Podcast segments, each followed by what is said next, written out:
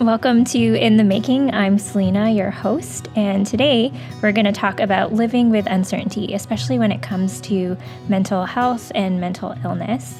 Um, I have three guests today, which is so much fun.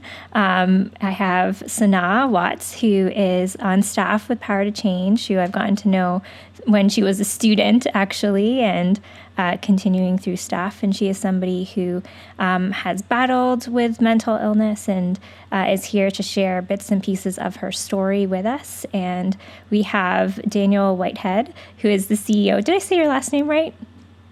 You did. Great. Well done. That's great.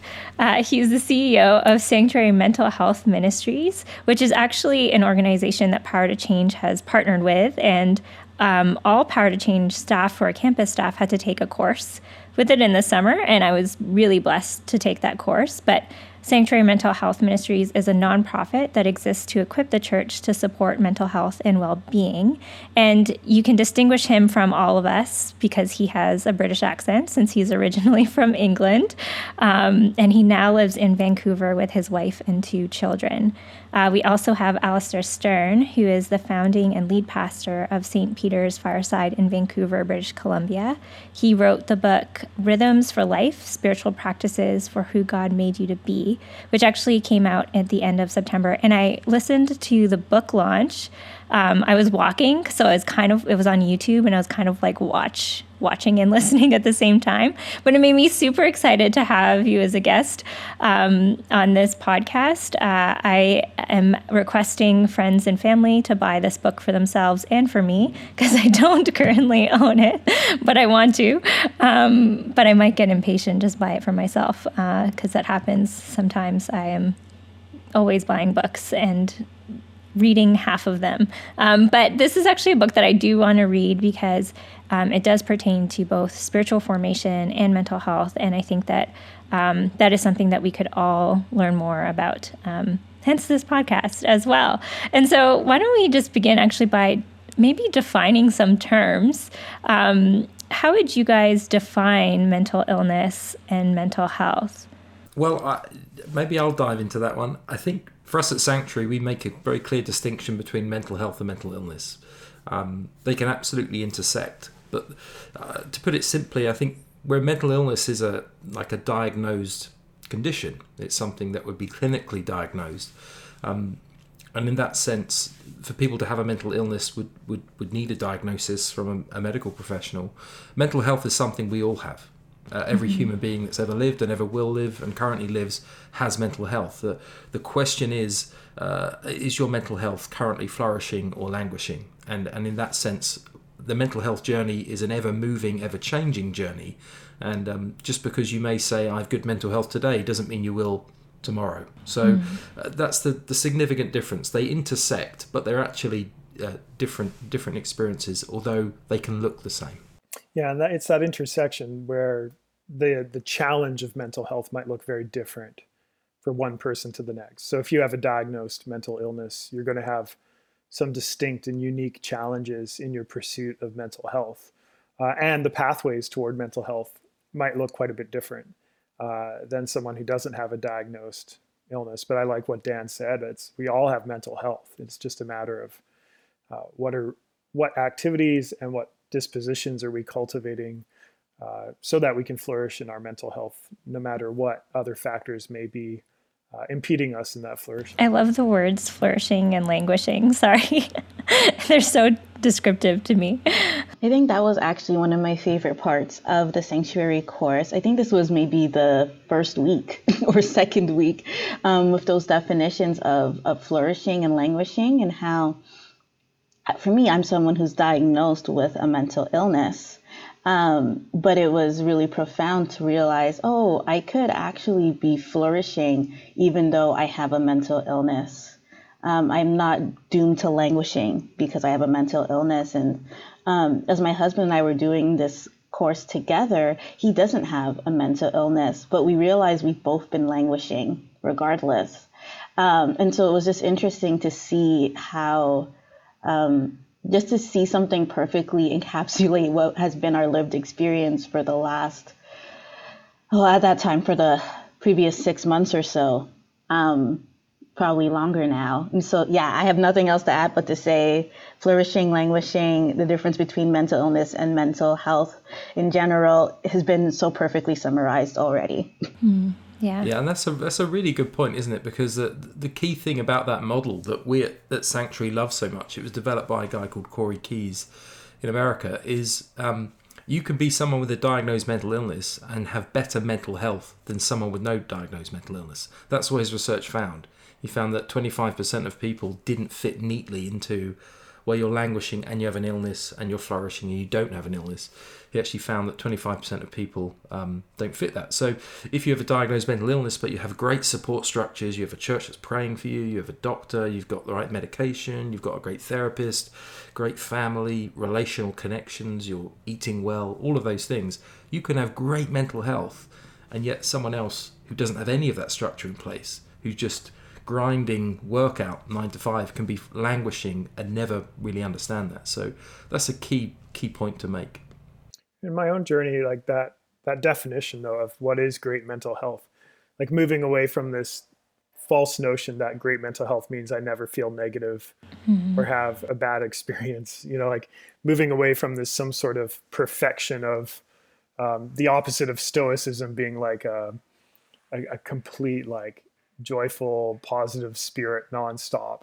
Hmm. Um, and accepting that actually great mental health is being able to sit with heavier emotions, to name them, make space for them, express them, to have dips and to have moments where uh, life is difficult and, and you're processing it and you're feeling what comes with that. That's actually health.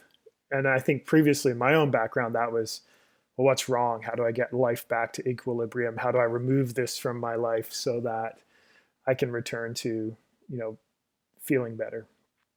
And I, I think that that's a really important part of my own journey. And, and I've seen in other people's journeys toward mental health is what we call negative emotions, which I don't mm-hmm. think is the greatest phrase, but uh, emotions that we'd prefer to avoid or weightier emotions are actually mm-hmm. healthy emotions. That it's healthy to feel sad. It's healthy to feel grief. Um, yeah. It's unhealthy if that's all you feel.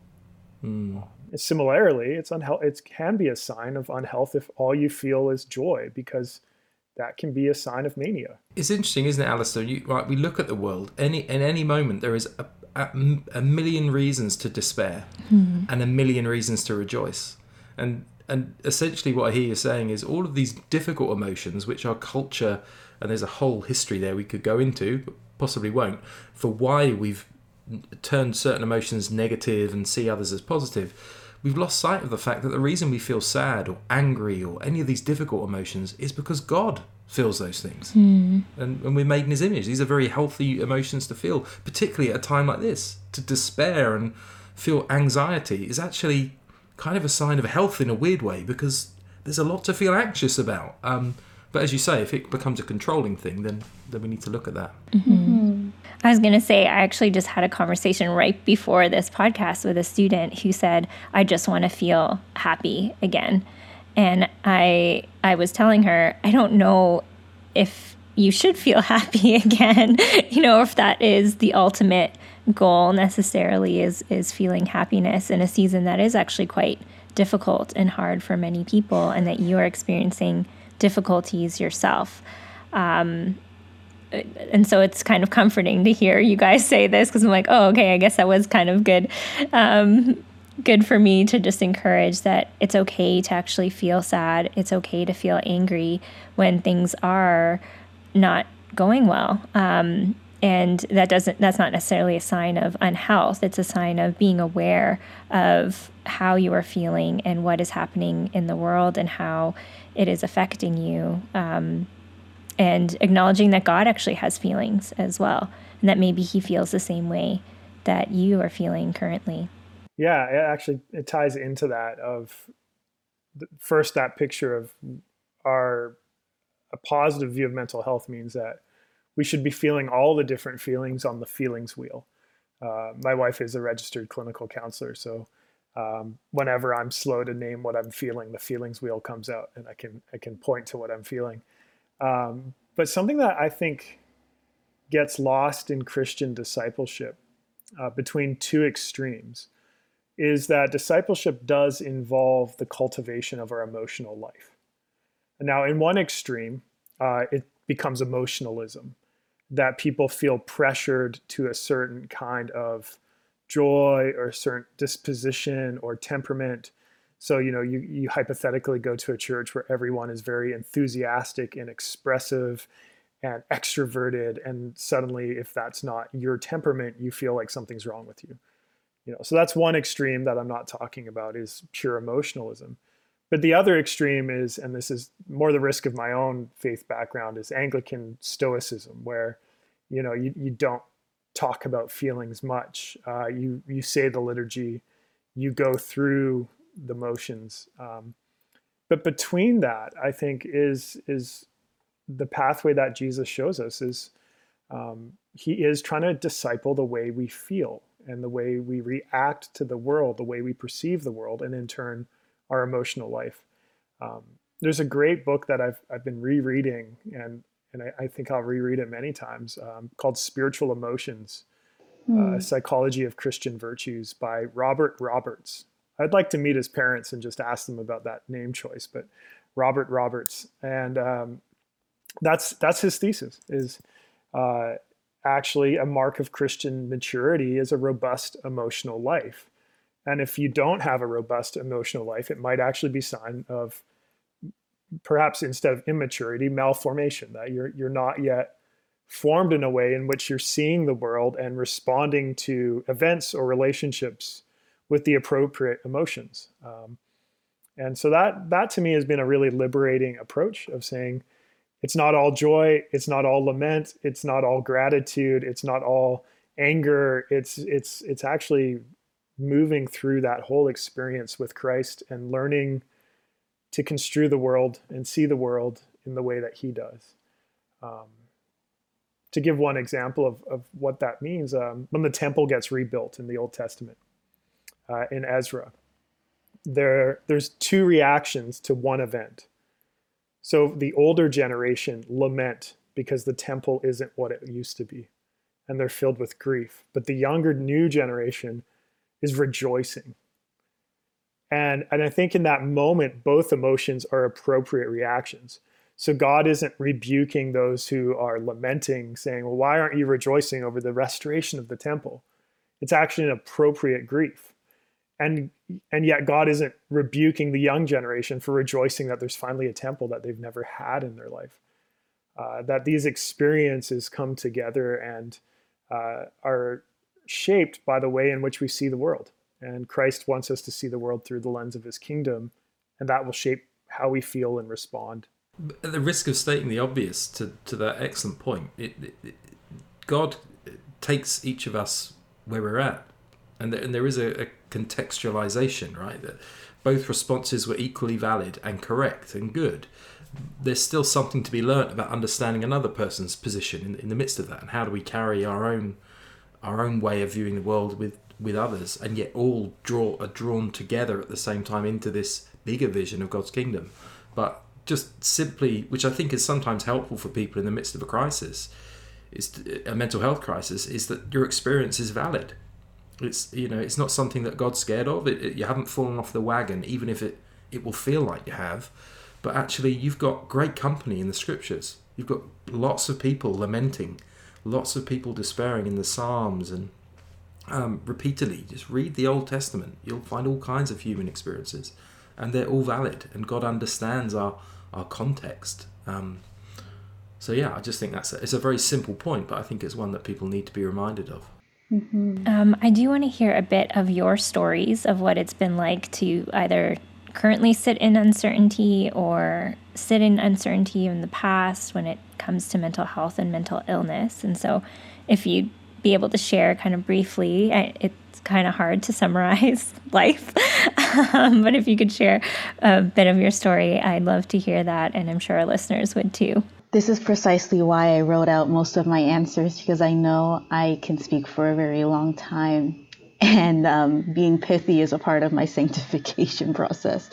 So um, yeah, it was interesting to hear this question about uncertainty, because I feel like um, uncertainty has just been one of the few constants in my life in the last year. Um, so for some context, on November fifteenth of last year, um, there was a category five apartment fire in my building. Um, it ended up resulting in one man losing his life, um, and then hundreds of residents being displaced for months, um, including my husband and I. And so for about three months, we had no idea where we'd be living, um, or if we would move back to our apartment or would have to look elsewhere. We lived in about three or four different Airbnbs during that time. Um, there was also a couple of car accidents in that time too. It was it was a wild um, winter, to say the least. Um, and so that was one season of uncertainty that God thankfully brought to a close, and, and I'm grateful for that. But now we're in another season of uncertainty, um, as we are pregnant, which is very exciting, um, about six weeks away from our due date, but um, we're at a very high risk for preterm labor. And so um, at the uh, with the counsel of, of our midwife and an obstetrician, we were told, like, we're lucky if we make it to thirty-five weeks, which would be next week. Um, and that we should really be ready for this baby to come at any time.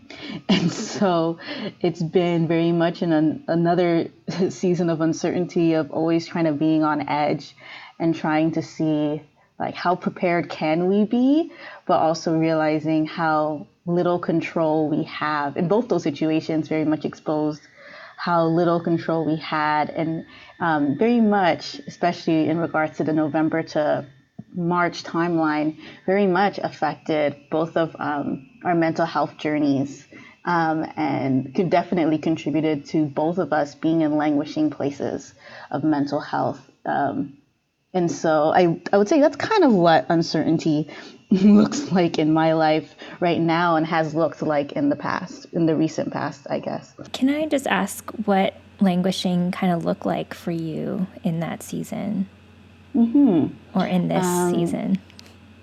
So for me, um, uh, as someone who's diagnosed with anxiety and um, uh, and depression, but more of the suicidal variety, um, languishing mental health for me um, looks like um, a really intense experience of my mental illness. Um, so like currently I'm on medical leave from being on virtual campus with my students at York, so that I could focus more on healing and recovery, um, because my thoughts are just really out of control and really dark. Um, I think for my husband, who doesn't have a diagnosed mental illness, um, during the time of his languishing, it often looked like some of the symptoms of burnout. Mm-hmm. Um, It looked like him maybe becoming a bit more numb to his emotions, withdrawing more, or becoming more irritable, or not finding a lot of joy in the things that would typically be life-giving for him. Um, and so it was it was hard, because I think my languishing was a lot more obvious to people, um, but but his languishing was just is just as valid. But that's kind of what languishing looked like through those different lenses, I would say, um, in March, uh, November to March. But now, especially for me, I think, um, yeah, my depression is very high. Thanks so much for sharing that with us, and for being uh, so vulnerable as well. Uh, you're welcome. Yeah, Sanaa, I think we, we always say at Sanctuary, like, a person's story is like the holiest of holy grounds, and it just kind of feels like holy ground as you share that. I'm so so grateful for you sharing that, and, and setting a tone of vulnerability.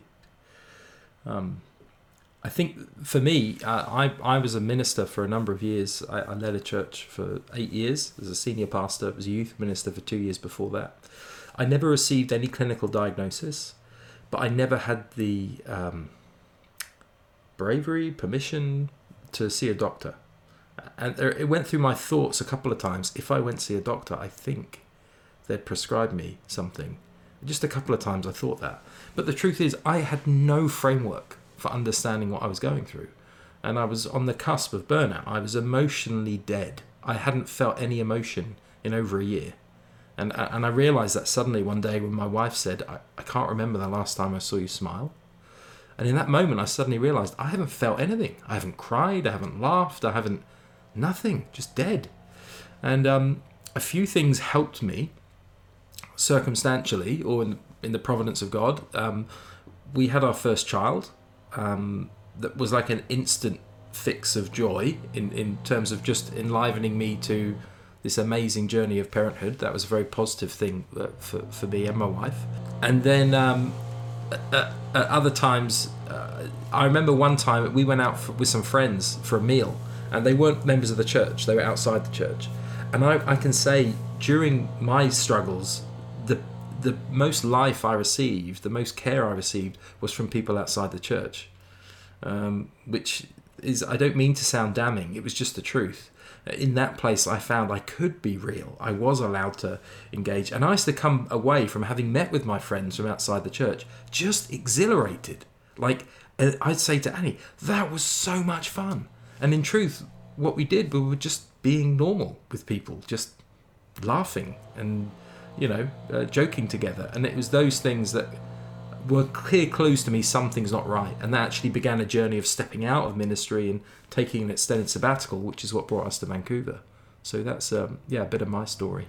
Mm-hmm.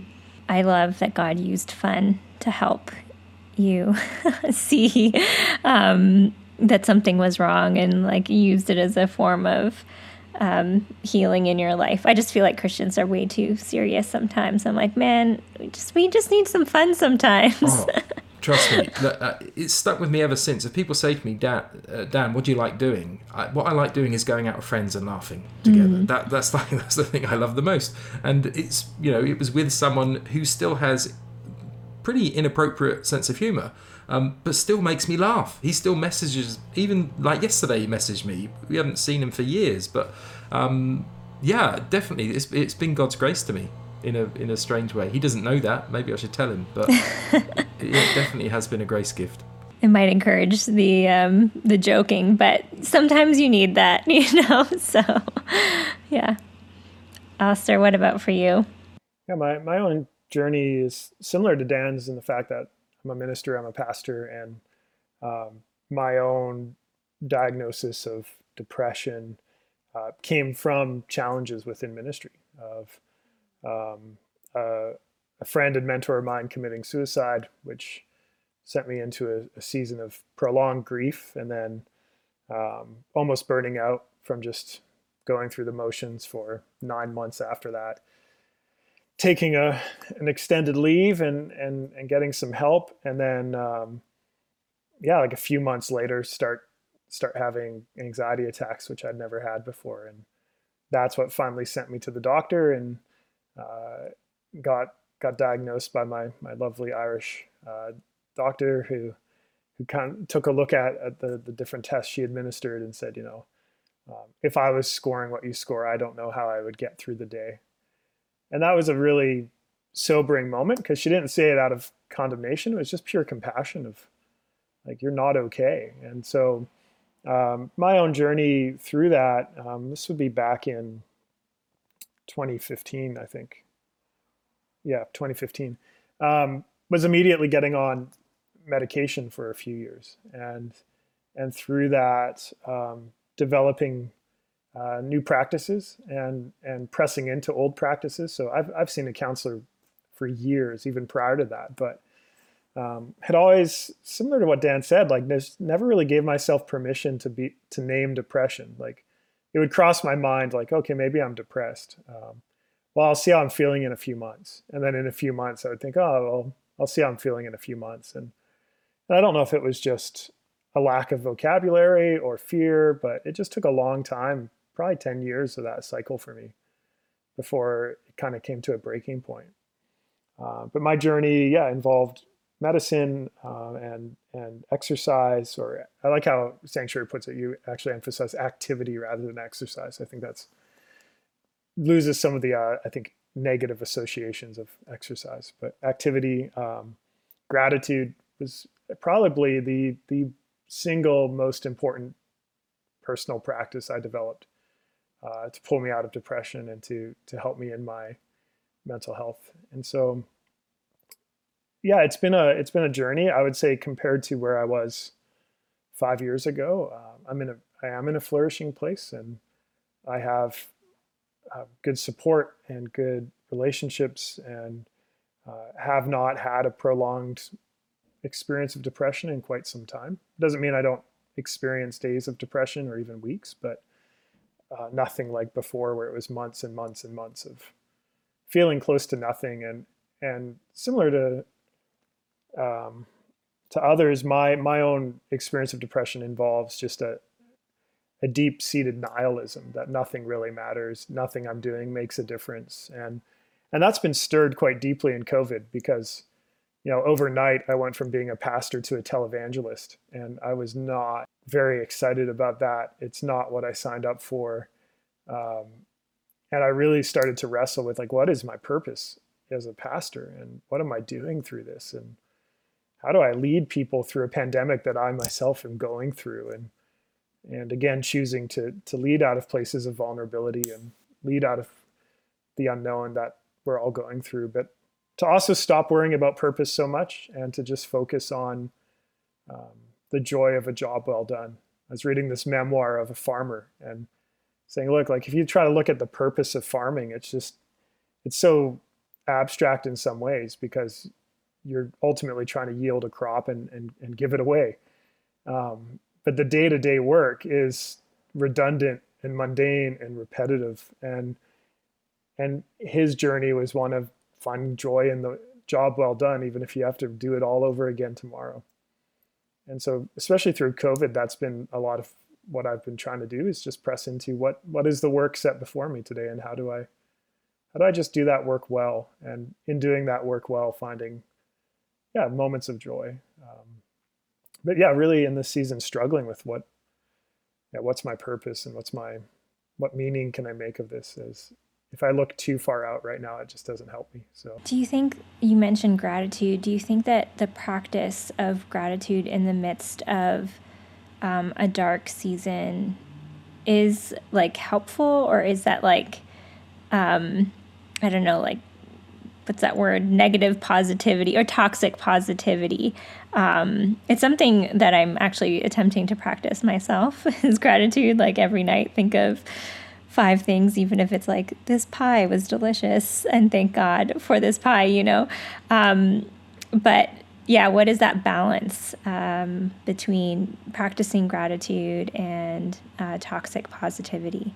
So I would, I would never want to generalize that every single person should practice gratitude. Um, If someone attempts that practice and it's a negative experience for them, they should listen to that and and not try to force something um, on themselves. But what I do find hopeful and encouraging about gratitude is um, Robert Emmons, who pioneered a lot of the actual scientific research into gratitude, uh, really took the experiment to extreme. So he was starting to discover that gratitude is one of the few things that can change your set point for happiness. So psychologists would say, how happy you feel in a given day is probably how happy you're ever going to feel. That there's a set point you always return to. Um, and, and that sounds a little depressing, um, but the, there's a lot of studies that show it to be quite true. But Emmons started to discover that gratitude is one of these things that seems to reset that set point at a higher place. And he was conducting, you know, control groups and studies. They said, well, let's take it further. And so they actually went into a hospital with people who have uh, chronic incurable illnesses and asked them to start practicing gratitude. I think it was for six weeks. And all of them had a marked improvement immediately. But what was interesting is six months later, one year later, all the people who had practiced gratitude, whether they continued it or not, were doing better than the control group who didn't practice gratitude. So I would actually suggest that it is precisely if you're in a dark place that you should practice gratitude. And and here's the thing is, it doesn't mean you feel grateful initially, but it's that in choosing to try to name things in which you can give thanks for, that over time gratitude follows. So very rarely in my own practice do I immediately feel grateful. It's actually the, the practice of naming these things over time cultivates the emotion of gratitude. Um, and that's what's encouraging about the practice. And, and so for myself, having really engaged this practice for five years, I've I've really seen it change my whole worldview. Of more and more, I see life as a gift to be received, um, not something to to manipulate or gain from, but just a gift to receive, even even the negative and sad experiences. Um, and so, personally, I would encourage someone to try gratitude, especially if they're in a season of depression, but give them the grace to say, hey, if all you can be grateful for is toothpaste, great. Like, I'm really sincerely, and I think Dan and I talked about this a while ago, like sincerely thankful for um, modern dentistry. Like if, if I did not have modern dentistry, I would only do podcast interviews. There would be no in-person showing my face. And, and But and, and we can laugh about that, right? But and, and it brings about a bit of levity, and so that's what the gift of gratitude is. Is you, you build on that. Well, yeah, I'm thankful for. I'm sincerely thankful for modern dentistry, and that I can afford a toothbrush, and, and you, you build from there. Mm. Yeah, as mm. a, as am I. I think it, implicit in the question that you asked, Selena, is a, a really valid point. That very often these very helpful terms or practices can get co-opted and turned into something else subtly. So. You know, it's it's like, kind of like that person in the midst of a crisis, in the midst of depression, just the depths of depression. And it's like, if another person tells me to be grateful, I'm going to, you know, I don't know what I'm going to do. But there can be this this um, disconnect from where a person is at, which isn't is the opposite of what Alistair's just done. You know, that, but but some people, you know, well-meaning people, well-intentioned people can offer all kinds of advice on how to how to fix your problem, and even calling it a problem is a is a problem. Um, but you know, they'll say, "Oh, well, it's very simple. You know, the way I got over depression: you eat uh, seven spoons of flaxseed a day, uh, you take uh, cod liver oil, you you know you." Do your man your your gratitude uh, journaling. You do, and they give you this prescribed recipe for success, and. Um, It's just not true. It's just like a, a person's, a per, an individual person's experience of life is totally different from another's. There are principles that I think sh- people should, as they're able, as they feel brave or, or strong enough to practice, practices like gratitude. Um, uh, and, and even like a term like resiliency is a, is a term that I think is often is used, but it's getting hooks attached to it where you go, mm. What do you really mean when you're talking about resiliency? Is this a, is this like...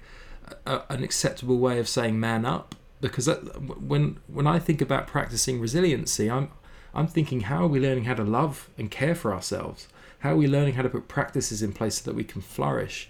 Um, I've heard other people use that term resiliency in a way that I, I, I'm not sure I'm quite on board with their usage of it. So I think there are people who possibly are using gratitude in the wrong in the wrong way as kind of like positive thinking and be positive and don't let yourself feel down.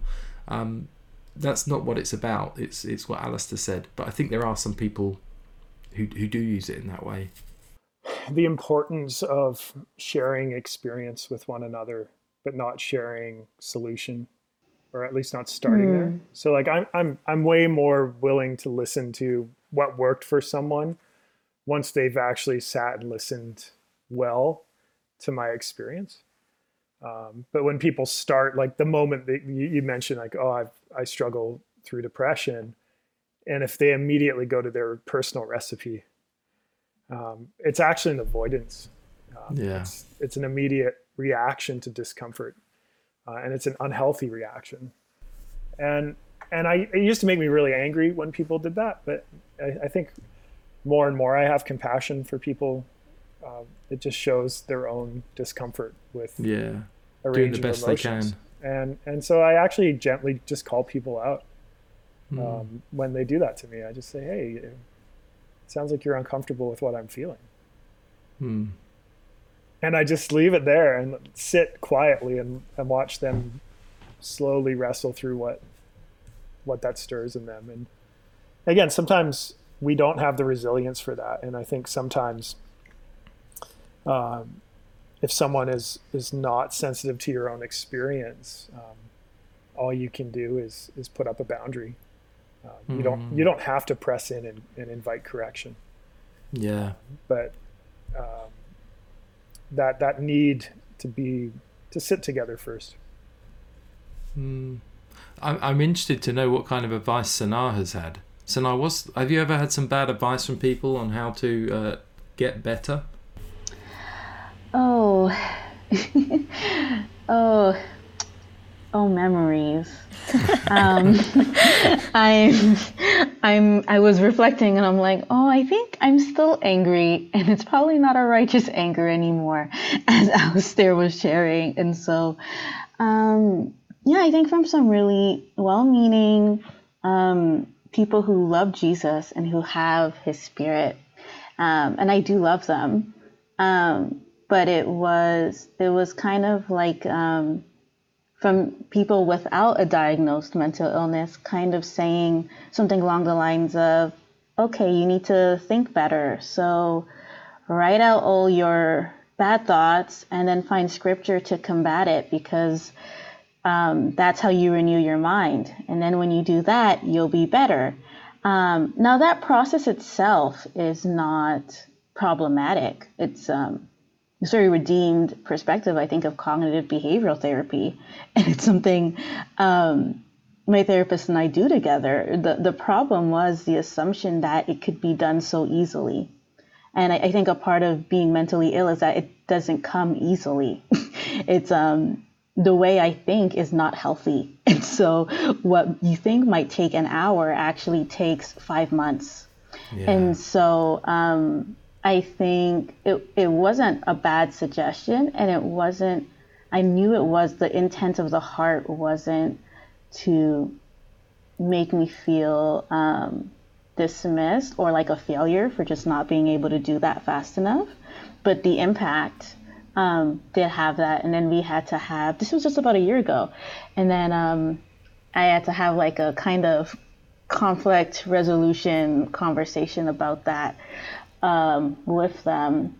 Um, hmm. I've also just had experiences when where my mental illness has just been flat out denied to me, um, hmm. um, or my wrestling with suicidality has been made to feel like an excuse for bad behavior, or um, or just this isn't something I'm really feeling. I'm lying, or I'm just trying to get attention.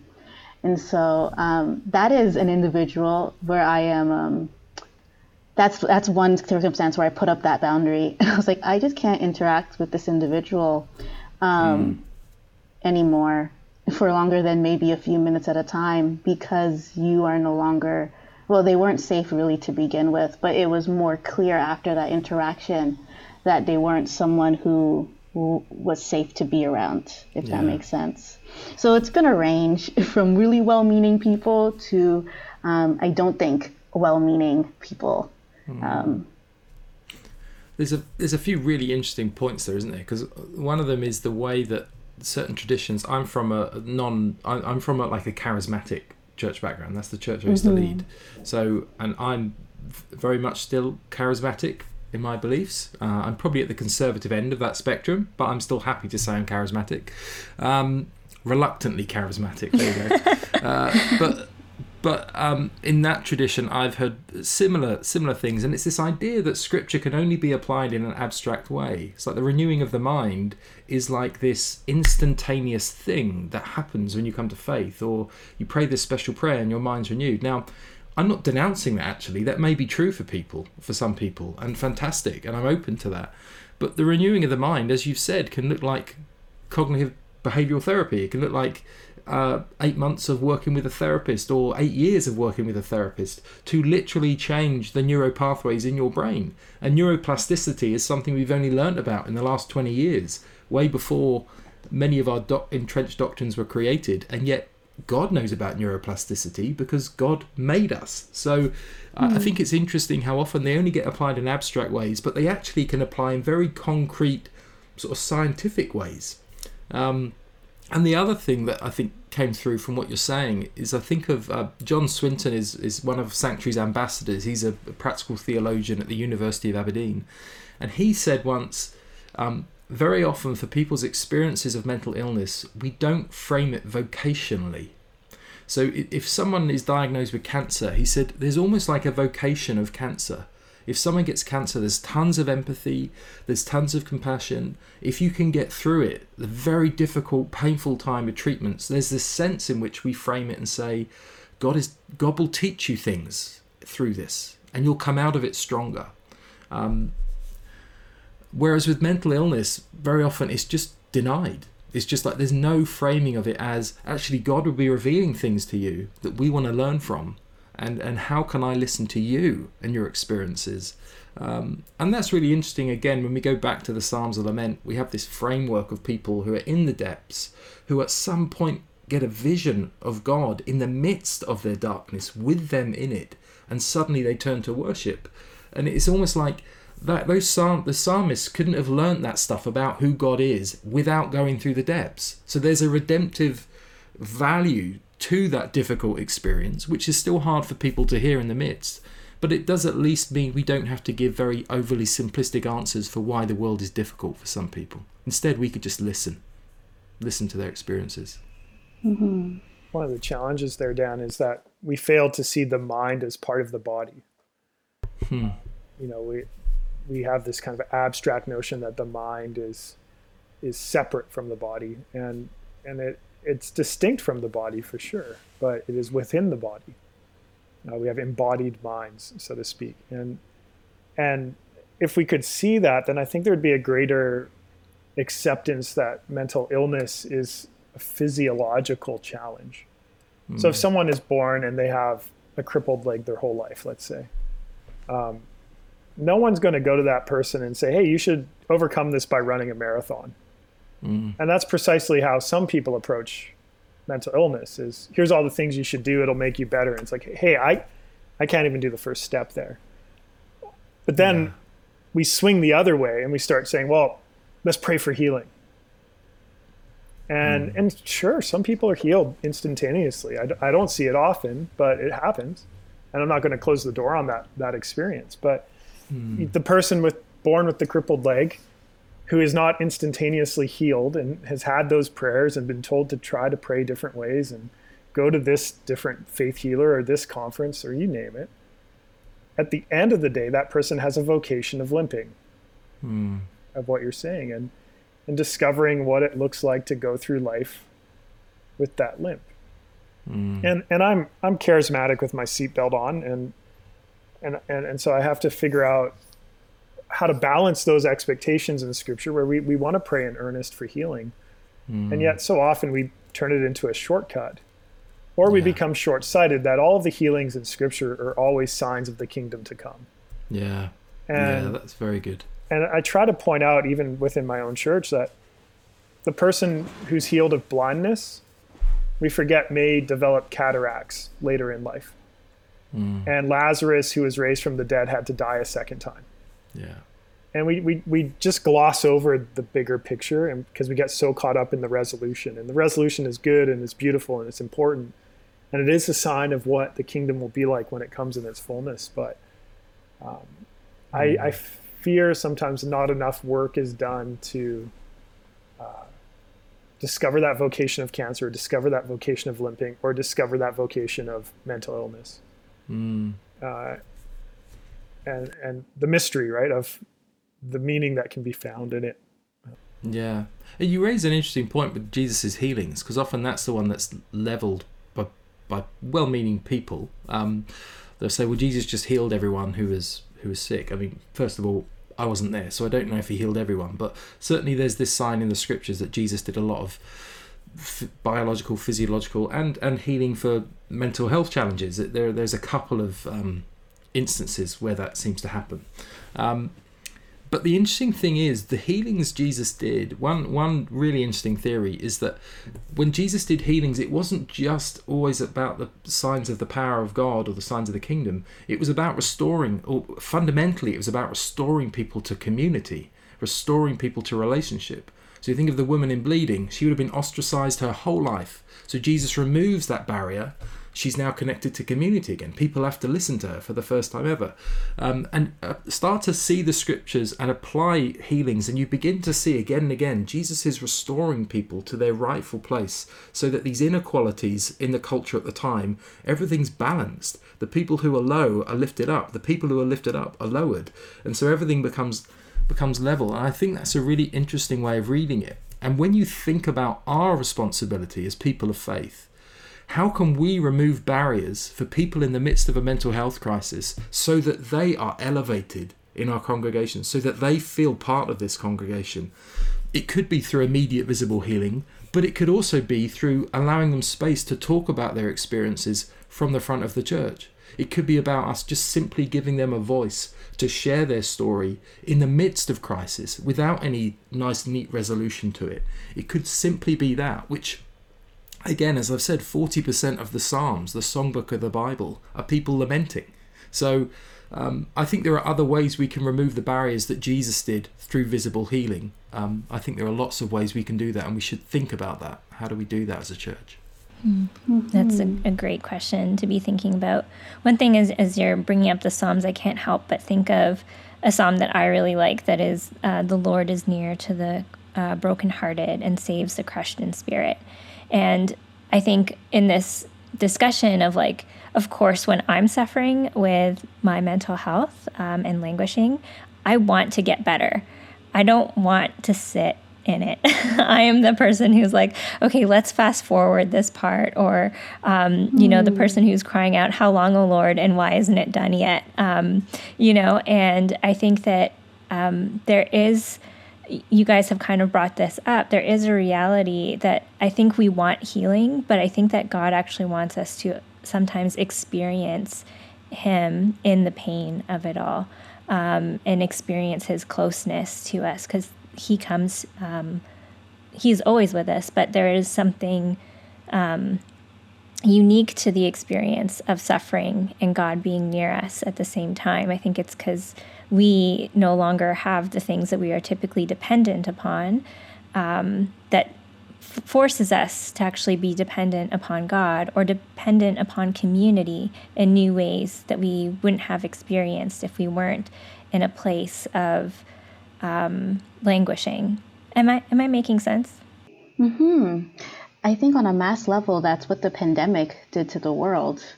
Um, I think um, people were like, wow, like so many of the things I loved, sports, going out to restaurants, or um, being able to like be in person with people, like have been stripped away. What what do I have now? Um, And and I think the the hope of the, the Christian, the one who has believed upon Jesus, is, no, we actually, we still have everything we need right now. Um, and this is an opportunity to lean into him and to depend. And so it was interesting seeing all this happening on a macro level when I felt like it was something I had, I had already been experiencing on a micro level. And so I think in some ways the, the pandemic wasn't as earth-shattering for me because I had already been in that practice of like, I can only depend on Jesus anyways. Now I can only depend on Jesus and not leave my house and get a DoorDash pass um, so that I don't have to pay for delivery. But another thing that you said, Selena, that um, really stood out to me was that idea of like wanting to fast forward through the pain and the suffering, or just fast forward through the messy bits. And I remember I would say that, like, oh, I just wish I could just fast forward to, like, my wedding day, but not have to go through the whole process of, like, who, like, dating, and, or, oh, I'd love to just fast forward through this pregnancy and just have my baby. Um, but I recently watched a movie with my husband the other day. I love movies, and I do believe God just loves to speak to me through them, like parables. And this particular one, um, Click, like, he has this remote control that allows him to Um, manipulate life, and he often uses it to fast forward. And one thing he does, like, he fast forwards through a cold one weekend because um, he's like, I just hate having this, but he misses the whole weekend. And then eventually later on in life he gets like cancer, but it's like a six year process of overcoming this. But because he had fast forwarded through sickness already, he fast forwarded through those six years. And so he ended up losing six years of life, six years of experience, six years of, of memories, um, because he didn't want to sit in the messy, um, mm. ugly parts of life. And he would fast forward through arguments with his wife. He would fast forward through all these, um, the, the things that were just taking too long or that were uncomfortable. But then you realize he, he didn't really live any of his life. Like, he missed decades. And I just remember God being like, Sanaa, like, if I let you fast forward through this hard pregnancy, then you wouldn't have all these memories of your husband caring for you, um, or feeling your baby move, or um, or any number of, of the beautiful, intimate, bittersweet things that still happened in the messy times. Um, I'd fast forward through a lot of experiences of just feeling God's nearness. Um, like you said, Selena, that intimacy, there's a unique intimacy that that absolute dependence on God brings to life, that it would be terrible to fast forward through. Um, even if I wouldn't have chosen uh, moments of crises and suffering, um, I wouldn't choose to get rid of them either, if it meant I'd lose all the other things that came with them. I think it's a hard thing to say, and I'm saying it honestly now. I might not say it honestly in twenty minutes, but it is a truth that um, I think that movie helped me see. So I'm, I'm thankful that God is willing to speak to me through anything at times. Can I ask a question based on that, um, based on your answer? I was just thinking about how when you are suffering, it actually... though, like scripture says that the Lord is near, sometimes we don't want to go to the Lord or we don't want to go to others, right? Like, you're not doing well. You just want to be left alone to your misery kind of thing. Um, and sometimes I'm definitely like that. And so how do we, how do we work in the midst of the darkness to actually seek, to go to God or to seek him out, um, or to seek other people out when Um, we know that's probably what's good for us, but we have no desire to do so? I think I have a suspicion Alistair's going to have some good things to say about this, because this is about our, I think this is about our ecclesiology. How do we, what do we believe the role of the church is? Because if if I'm in a position where I can't hold hope for myself and I can't, I can't approach God. I mean, the, the truth is, if I believe scripture, God is close to me whether I like it or not. Um, now I have permission to ignore him. I have the ability to, as much as I'm able. Um, but the role of the church is to hold and support people. Uh, it, and in that sense, we're part of something much bigger. And th- this whole individualized culture that we live in places such an emphasis on me and my personal walk. But actually in those moments, if you have a decent ecclesiology, suddenly it makes sense, because you go, oh, I'm held by this community, this bigger community. We are siblings, we are children uh, with our with our Father who's watching over us. So I think others holding hope for you, others praying for you, even if you don't know it, but um, someone reading scripture to you, someone, you know, um, I think those things are, are critical. Yeah, it's one of those um, chicken before the egg kind of questions. Um, I would say there's much in life that I do because it's what you need to do, and I have no desire to do it. Mm-hmm. Um, like, I don't really enjoy brushing my teeth, to go back to that analogy, but I do it. Um, you know, I don't, um, yeah, you don't enjoy, enjoy enduring a cold, but you do it. And, and so sometimes it is that stubborn doing what we know we need to do, even though we don't want to do it. Um, the challenge is, of course, sometimes you don't have the, even the capacity to do that. And, and so the hope is, if you are rooted in a, a healthy church, there will be people who, who know you and care about you, who check in on you, who, who can identify that all is not well. Um, the challenge is that often, I think, those sort of relationships are languishing in the church, that people have not yet gotten to that level of, of being known by others, that they end up languishing alone. So it is a complicated thing where I don't want to put the, the onus on the individual, but nor do I think we can put the onus on the community. Like, there, there is this kind of dynamic relationship where there is a mutual um, accountability to one another. Mm. Um, so when people, for example, as a pastor, when people say to me, why haven't you checked in on me? I often respond, well, why haven't you reached out? And it is that challenge of, of we want others to reach out to us, but others can also be oblivious that we need them to reach out to us. Mm. And, and, and so changing those expectations in community of saying, you know what, if no one's reaching out to you, it's probably not because they don't care.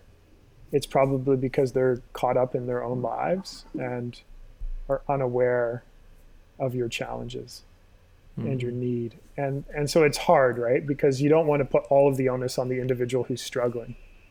And yet often the first step I've seen in many people's recovery is that courage to name, hey, I'm not okay and I, I need help here. Mm. Um, mm-hmm. And then that opens the opportunities for, for others to step in and, and hold on to faith when they can't, or to hold on to hope when they can't. Mm. As for why we resist God being near when we need God to be near, um, David Richards, Canadian author, uh, in his book, God Is, um, he's making a, an argument for why he still believes um, despite all the evidence not to believe. And um, it's a very interesting book because I don't I don't think he's making an argument in the way most evangelicals would expect someone to make an argument. Like he's not he's not proposing this profound, flourishing faith that's like passionate for the Lord. I mean, he's just talking about like belief in God at all, in a in a pretty, what I think some evangelicals might call shallow belief, but belief. And there's this throwaway line he has in the book that really gripped me. And he said, um, every person's inner monologue is always a dialogue with their creator. Hmm. We just fail to see it. Hmm.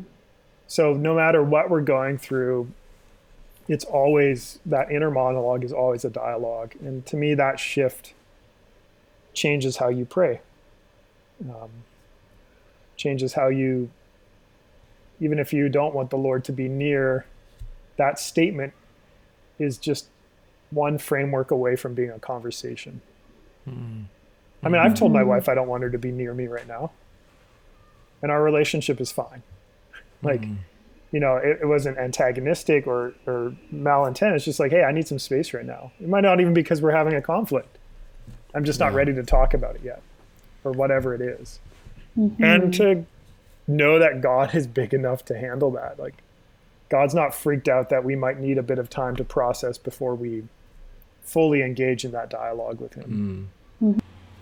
I wonder, Alistair, and particularly to your former point, if there's an indictment, and not that I'm down on trying to be down on everything, but just being real about, there's an indictment on our culture which has made individualism king, like mm. autonomy is king.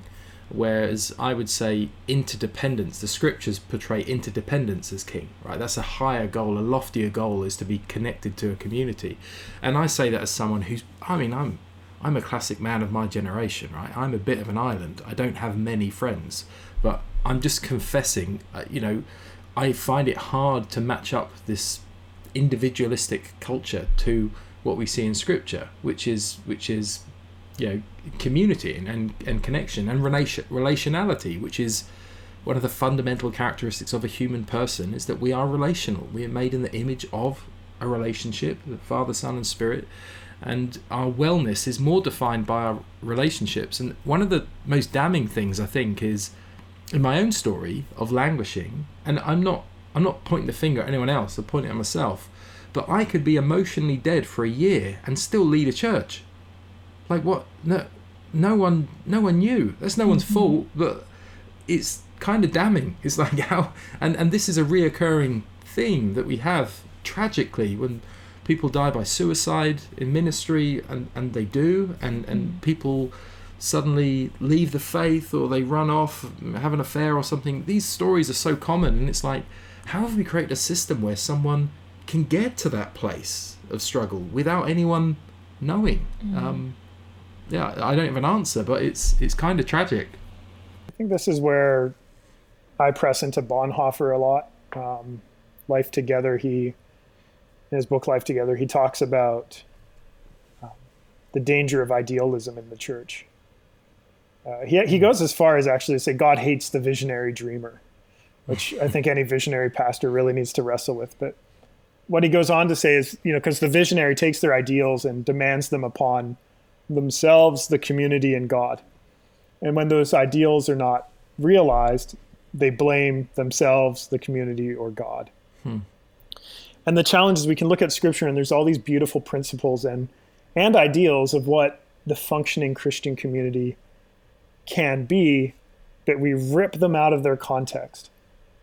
So when Paul says, like, forgive one another, we forget that there's going to be reasons that you need to forgive one another. Mm-hmm. Bear one another's burdens, we forget there's going to be loads that are inconvenient to bear. So we kind of take them and we make them ideals rather than realistic instruction. Mm-hmm. And and so I think some of the challenge, um, and this is going to initially sound pessimistic, but it's not, is I think when we are tasked with this hope to bring change in some area, we fall into idealism. And we think, if only the church could get to a place where this is no longer a problem. And I, I just don't think it's going to happen. And it's it's only because I think we're always going to live in this imperfect community. So while we can improve some things, uh, and, and let's say in this generation, we improve the conversation around mental health. Mm. Um, great. Now let's move to anti-racism. Yeah. And let's say we improve that conversation. Great. Now let's move to stewarding the the environment. And and so the challenge in the in the Christian community, within the local body of Christ, is that you have all these things happening. And and and we like to think that the Christian community is somehow buffered from culture. Mm. But we're more like a room within a house. If the house is culture, we're like this room within it. And And we're equally influenced by all these things and the brokenness of them and the beauty of them. And and then as Christians, we get frustrated, like, why isn't the church better than this? It's like, well, the world's not better than this. And yes, we can start to embody and give signs of a better way, but it's still going to be an imperfect better way. Mm. Um, it, it, it'll hopefully improve, and it doesn't mean we shouldn't try to change these things. But I think changing our idealism to something more um, honest, yeah, while continuing the pursuit of change, because it is important to seek the ways of the kingdom in all of these areas. Mm. But I can confess, as a pastor, you know, there's this pressure, like, Alistair, why aren't you talking about stewardship of, you know, creation care? Why aren't you doing more about anti-racism? Why aren't we doing more about mental health? Why, why, why, right? And it's like, well, because I can't. Now we're going to do what we can, right? And we're going to try our best, but even just to navigate all those conversations. And in a Canadian context, let's talk about reconciliation and land acknowledgement and and and all of that.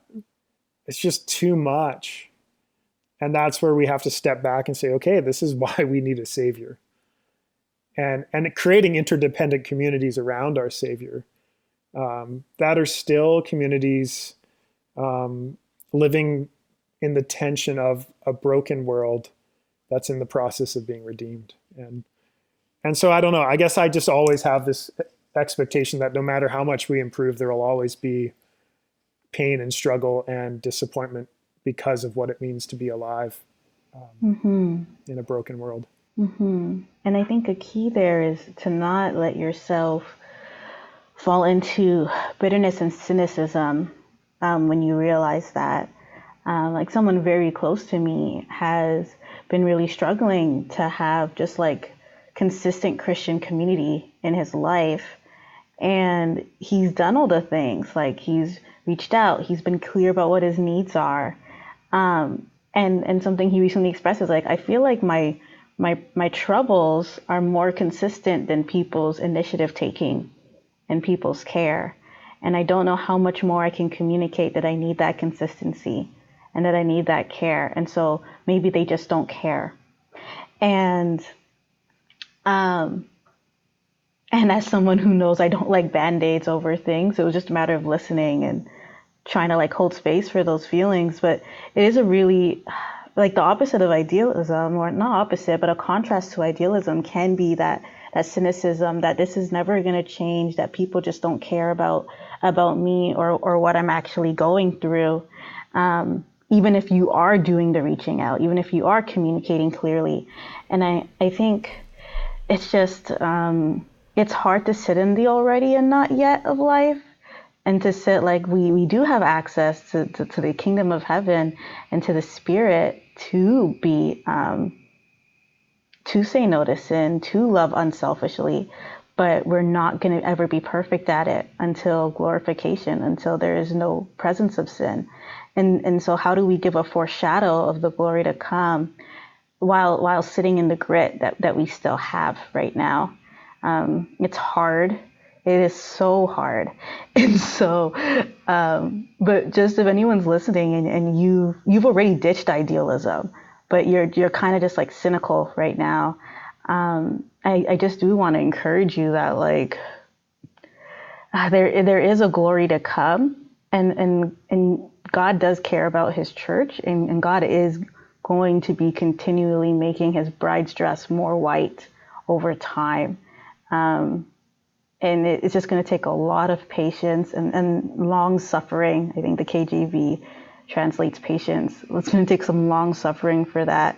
But I beg you, please don't yield to cynicism, um, because you, you rob yourself of the foreshadow of glory, I think, when you do that.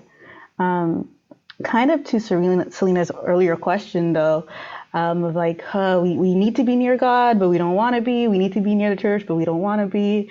That's very much where I'm at right now. And so in the times when I just haven't sought God out, he'll pursue me through a slightly trashy movie like The Click, um, and he just won't leave me. Um, he'll make his presence very known. He'll be like, this is the dialogue we're having, and if you're not going to listen to me through all these other ways, we will have this dialogue through this movie. And I am super thankful that he um, he's steadfast in his pursuit of me. Um, but I'd also say what Alistair said about how we brush our teeth even though we don't really want to. Um, I think that's how sometimes we have to look at our devos, um, or quiet times, or whatever you call them.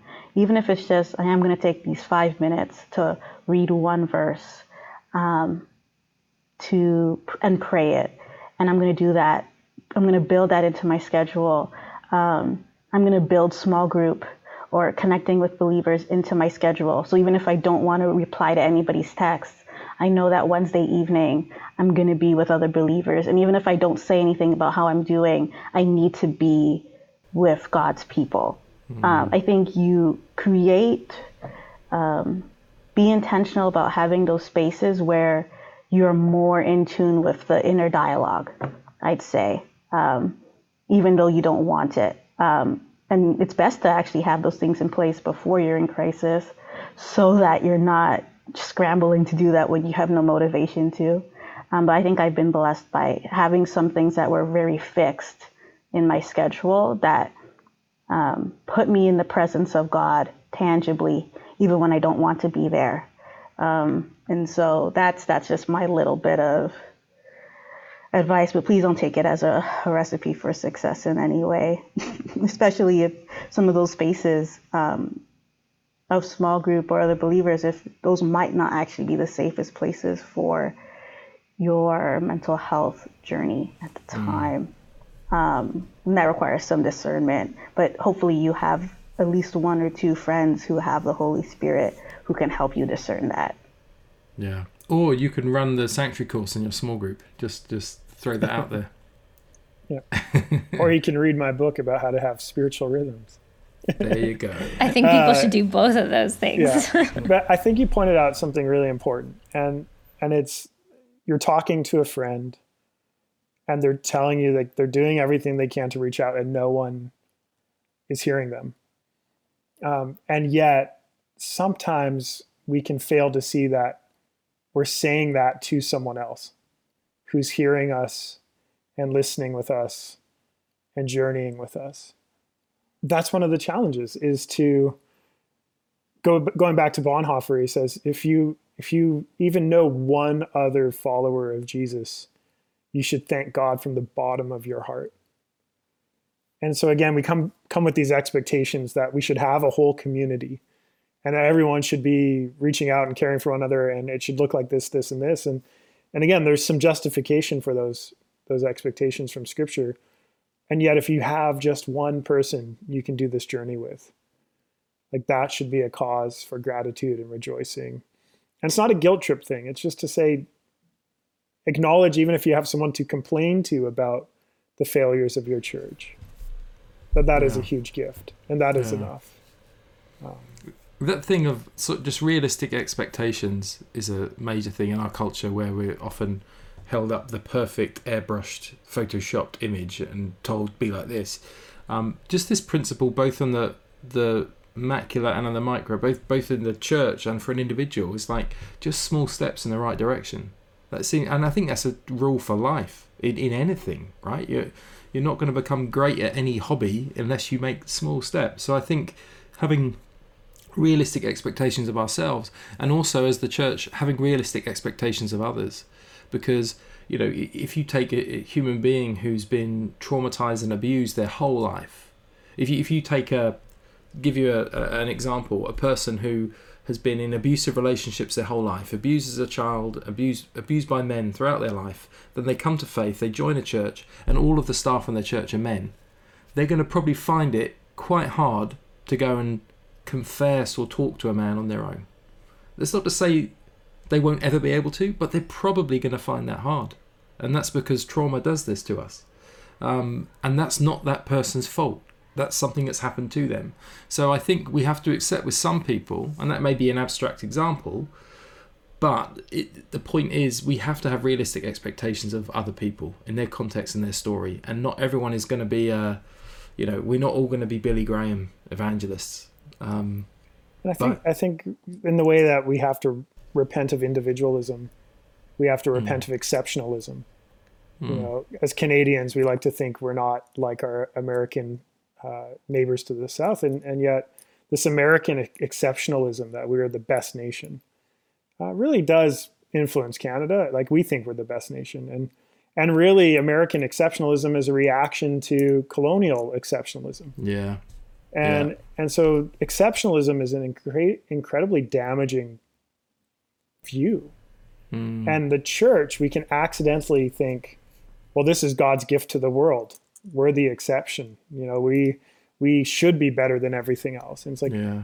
no, the only exceptional gift to the world is our Savior. Now, his mm. church is important, and and it's plan A for redemption in the world, but uh, we're not exceptional.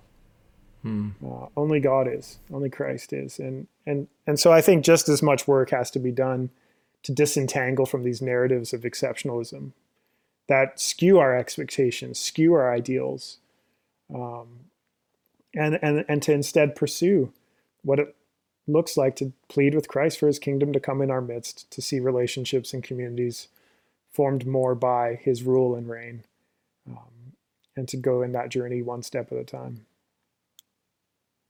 I can't help but um, remember a season where I was at a bad place, and um, I was having a hard time where, like, my church community um, either didn't see it or wasn't really coming in, or I wasn't showing it. I have no idea. And I kept trying to figure out, like, is there something wrong with me? Is there something wrong with them? Like, whose fault is this?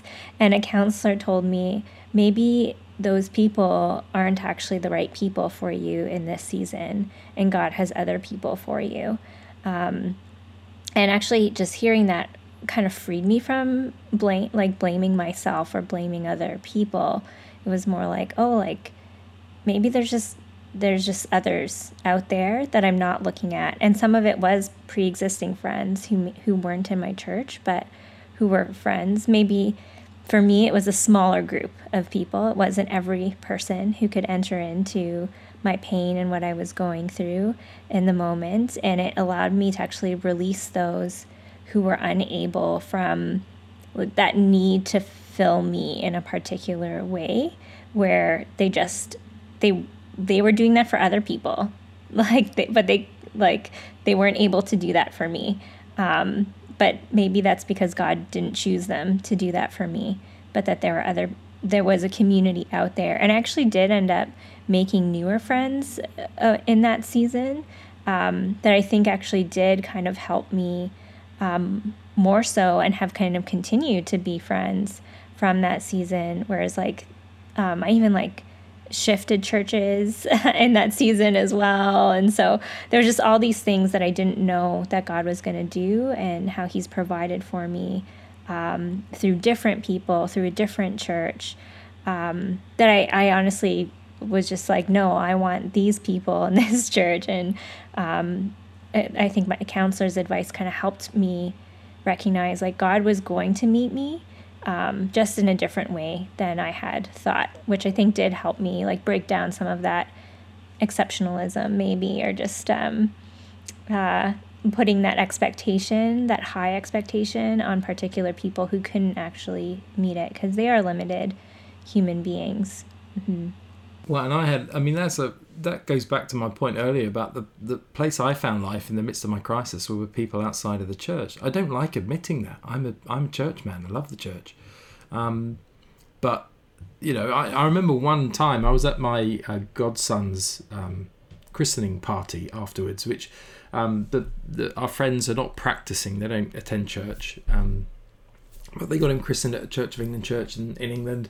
And afterwards it was, let's go back to their house and drink lots of beer. And that was how you celebrate a christening in, in Britain, um, at least in this, in our friends. And they invited all their friends over. I think we were the only churchy people there. And there was this group of guys standing around the fire. And some of them were just huge. They're just like these great big men, all play rugby, big guys, and very burly, masculine men, and they're all drinking beer. And one of them to one side, who I'd been getting to know, really nice guy, just told me his story of um, of being, he was abused as a child. And he was only, he was triggered by that trauma as an adult when his then girlfriend had was sharing her story of being abused. And he suddenly realized that he had been abused. I said, what did you do? He said, well, I had therapy. And the first thing I did was I went with all of my friends here, these group of guys, and I told them what happened to me as a child. And um very vulnerable thing to do. And I said, what did they say? And he said, you know what, they all they said to me was, we're here for you. If ever you need to talk to us, you talk to us. And, you know, big respect for you. And that was it. And and and ever since, he was accepted as he was, with this imperfect story. And he said, the thing I've learned through therapy is, if people won't accept me as I am, then forget them. He didn't use that word, he used other words. But but he actually came to a place of, I, I'm not saying that that's the right way to look at it, but in some ways there's wisdom there in him going, I'm not going to live my life trying to be something I'm not. I'm going to accept who I am and, and work the best with what I have. There was something so freeing in hearing him say that, and I thought, I wish my experience, my implicit experience of the church was the same. And I'm as much pointing a finger at myself. There wasn't this pressure to feel like everything had to be neat and tidy. And I just saw someone who was free. And so God spoke to me through someone who, you know, who, as far as I'm aware, wasn't part of the church. But um, only God knows that, I guess. Mm-hmm. It sounds like God has met you um, through, he met you through these like unbelieving friends. And there is an aspect where God meets us through community. Um, what are other ways that God meets us in the midst of uncertainty? Yeah, I think, I think as Dan said, the, the primary means for me has always been relationship. Um, and I think moving out of the category of maybe believing or unbelieving relationship, but just to um, meaningful connection. Um, and that meaningful connection can happen in a variety of ways, um, through a variety of people, um, whether there's the context of a, a lasting friendship or even acquaintance, that God can appear uh, through relationship, because that that's fundamentally a a reflection of the image of God, um, to be made in, in the image of the triune God. Um, for me, uh, it's it's often been the Psalms for me. Uh, that's that's just how I navigate my emotional life. Uh, there's lots of other places to go in Scripture, but when I'm feeling impacted by the uncertainty of the world, I can trust that I'm going to find many Psalms that can articulate that experience. And But just that, even if I can't pray the words for myself, just that experience of seeing it named in, in Scripture is always really, really powerful for me. Um, and uh, for me, again, going back to relationship, just intentionally choosing one or two friendships that are the friendships that are my go-tos, um, where they're people I'm intentionally um, trying to bare my soul to. And and I can't remember which book it, it was, but I was reading about soul care, and the the analogy was like the soul is is is much like a um, a wild animal hiding in a bush. You know, if if if you had a if you came up on a leopard in a bush, it would be a mistake to to charge the bush to try to get the leopard to appear. Uh, you know, the, the leopard's either going to flee or pounce on you. But if you wait, the leopard will appear in due course. And I found that to be true of my soul in relationships, where I need relationships where there's enough waiting and connecting that my soul can appear. And then I can really name what's going on in my life. And so um, I could list a lot of things, I suppose, but those those are the, the two where I really see God showing up in uncertainty. Mm. That's great. I, I mean, I could, I agree, totally agree with, or resonate with what Alistair said. I think there are a few more abstract ones, and some of them are more like embodied practices. Like for me, um, like exercise uh, has always been a very centering practice. It's been something that um, I actually reflect back on, on my experience of languishing. And I used to go and lift weights at a gym like five times a week. And it was this, it was my time. And in a strange way, um, there's a possibility it may have become an unhealthy thing, but it was actually a way of grounding me and centering me and allowing me to process things in a very physical way, which I think was actually very helpful for me. And it, it resonates with a number of people who Sanctuary work with, who we hear from. They often talk about, in the midst of crisis, how meaningful the Eucharist is. Because when you can't feel or experience, feel God's presence, you can kind of hold it and you can taste it. And it's a way of embodying a, a, a reality, an unseen reality that you can't feel. So I think, um, yeah, embodied practices are, are, have been really helpful for me as well. Um, just getting your heart rate up. And, and uh, uh, for me, that's been a very centering, grounding thing. And I often find in doing that, that's a time when my own prayer life kind of kicks in in a different way, because I think about, you know, go for a run through a forest or something. After a few times of doing it, you start to, I think, I start to see things a bit differently, uh, start to notice different things. So, yeah, that's been helpful for me. Yeah, that's really helpful. I, I love the idea of just um, bringing it to these physical practices as well. Um, I, I more kind of live in the conceptual world a lot of the times, but I think there is a bit of a danger in that of um, of not recognizing that we do have these physical bodies um, that God has given us that needs both, I think, care, but also needs to participate um, in in our health as well. Um, and I think there's something there that, for me, like I need to always learn to be kinder to my like physical body instead of always treating it uh, poorly. Um, that I think is important to my mental health and my relationship with God in general.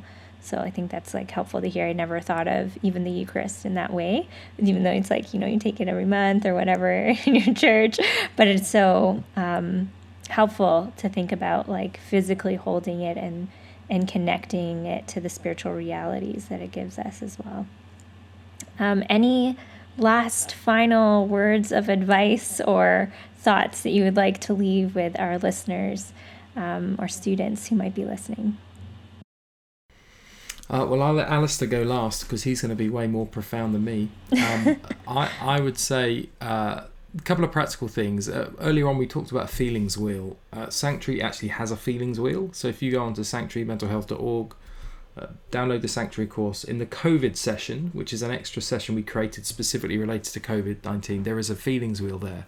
Uh, one of our ambassadors, uh, Hilary, Hilary McBride, says it is the uh, mu- the king of all feelings wheel. She's a big fan of our, our feelings wheel that we created. So there's a practical tool there that that you may find helpful if you're interested in pursuing that, as well as go on our website to look at. We've got lots of resources. Um, I think the main thing I'd, I'd say, uh, and I've said it before, is your experiences, uh, however difficult they might be, they're not invalid. They they belong in the community of faith. They belong in the church. And um, I, what our organisation is, is doing is, is we're trying to make a safer base in the church, a safer place for people to to communicate openly and honestly about this so that they can receive the care and support and love that people so desperately need in the midst of a crisis. So I hope, if nothing else, what people take away is um, I belong. I belong uh, to God, and I've uh, there is my story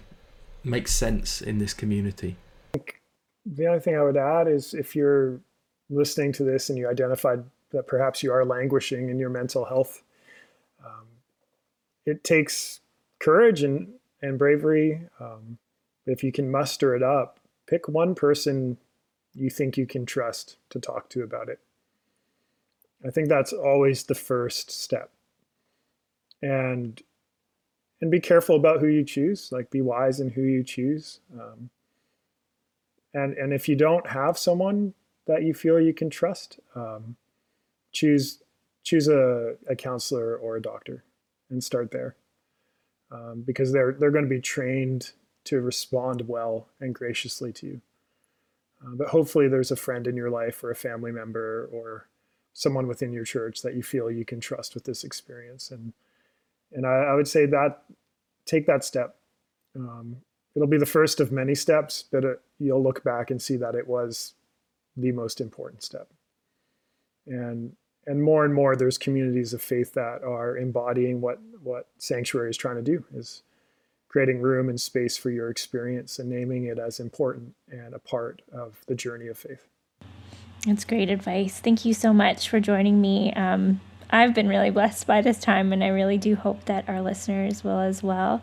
I do want to like add in more plugs to Sanctuary Mental Health, and that people would check that out. I actually have a feelings wheel that I accidentally uh, crushed recently, so I'm going to go and print off one from your website. I actually really need them, because I am one of those people who's like, I'm feeling something, but I have no idea what. And the words, having the words in front of me, Um, really does give uh, a lot of life uh, to to me, and helps me understand what's going on. And um, I really do hope people check out your book, Rhythms for Life, as well. Um, I'm going to tell people to buy it for me, or buy it for myself, buy it for my friends, because um, I know that there are spiritual practices in there for people as well that I think would be really helpful. So um, yeah, thanks so much for joining me today. I've appreciated it. And for Sanaa, um as well, for sharing her story. Mm-hmm. Thanks, Selena. Yeah, thank you for having us.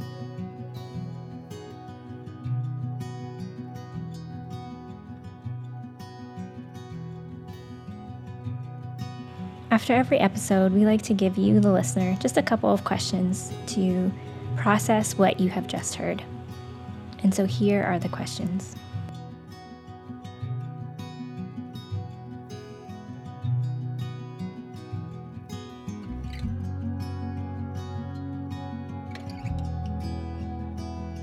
Are you in a season of languishing or flourishing?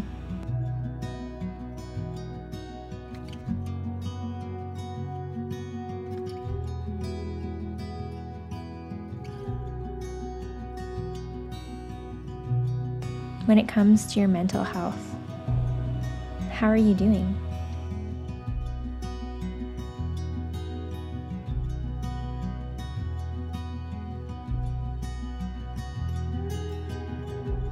How do you need God to meet you in this season?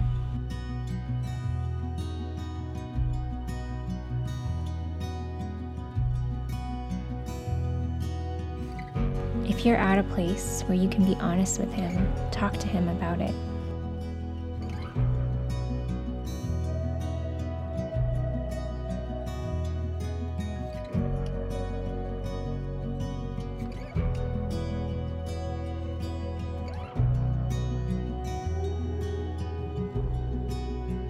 What do you want to practice in your life as a result of listening to this podcast?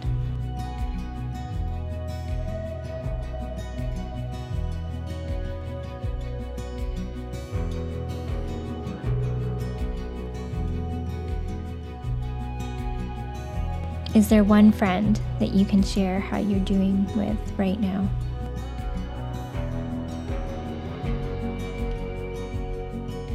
Go and talk to that friend.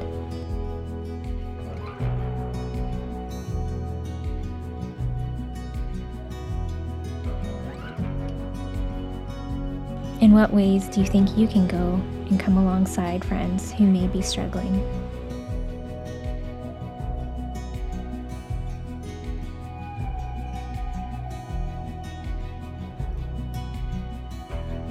Thanks for listening to this episode. I hope it met you just where you are and that you would join in on our next episode.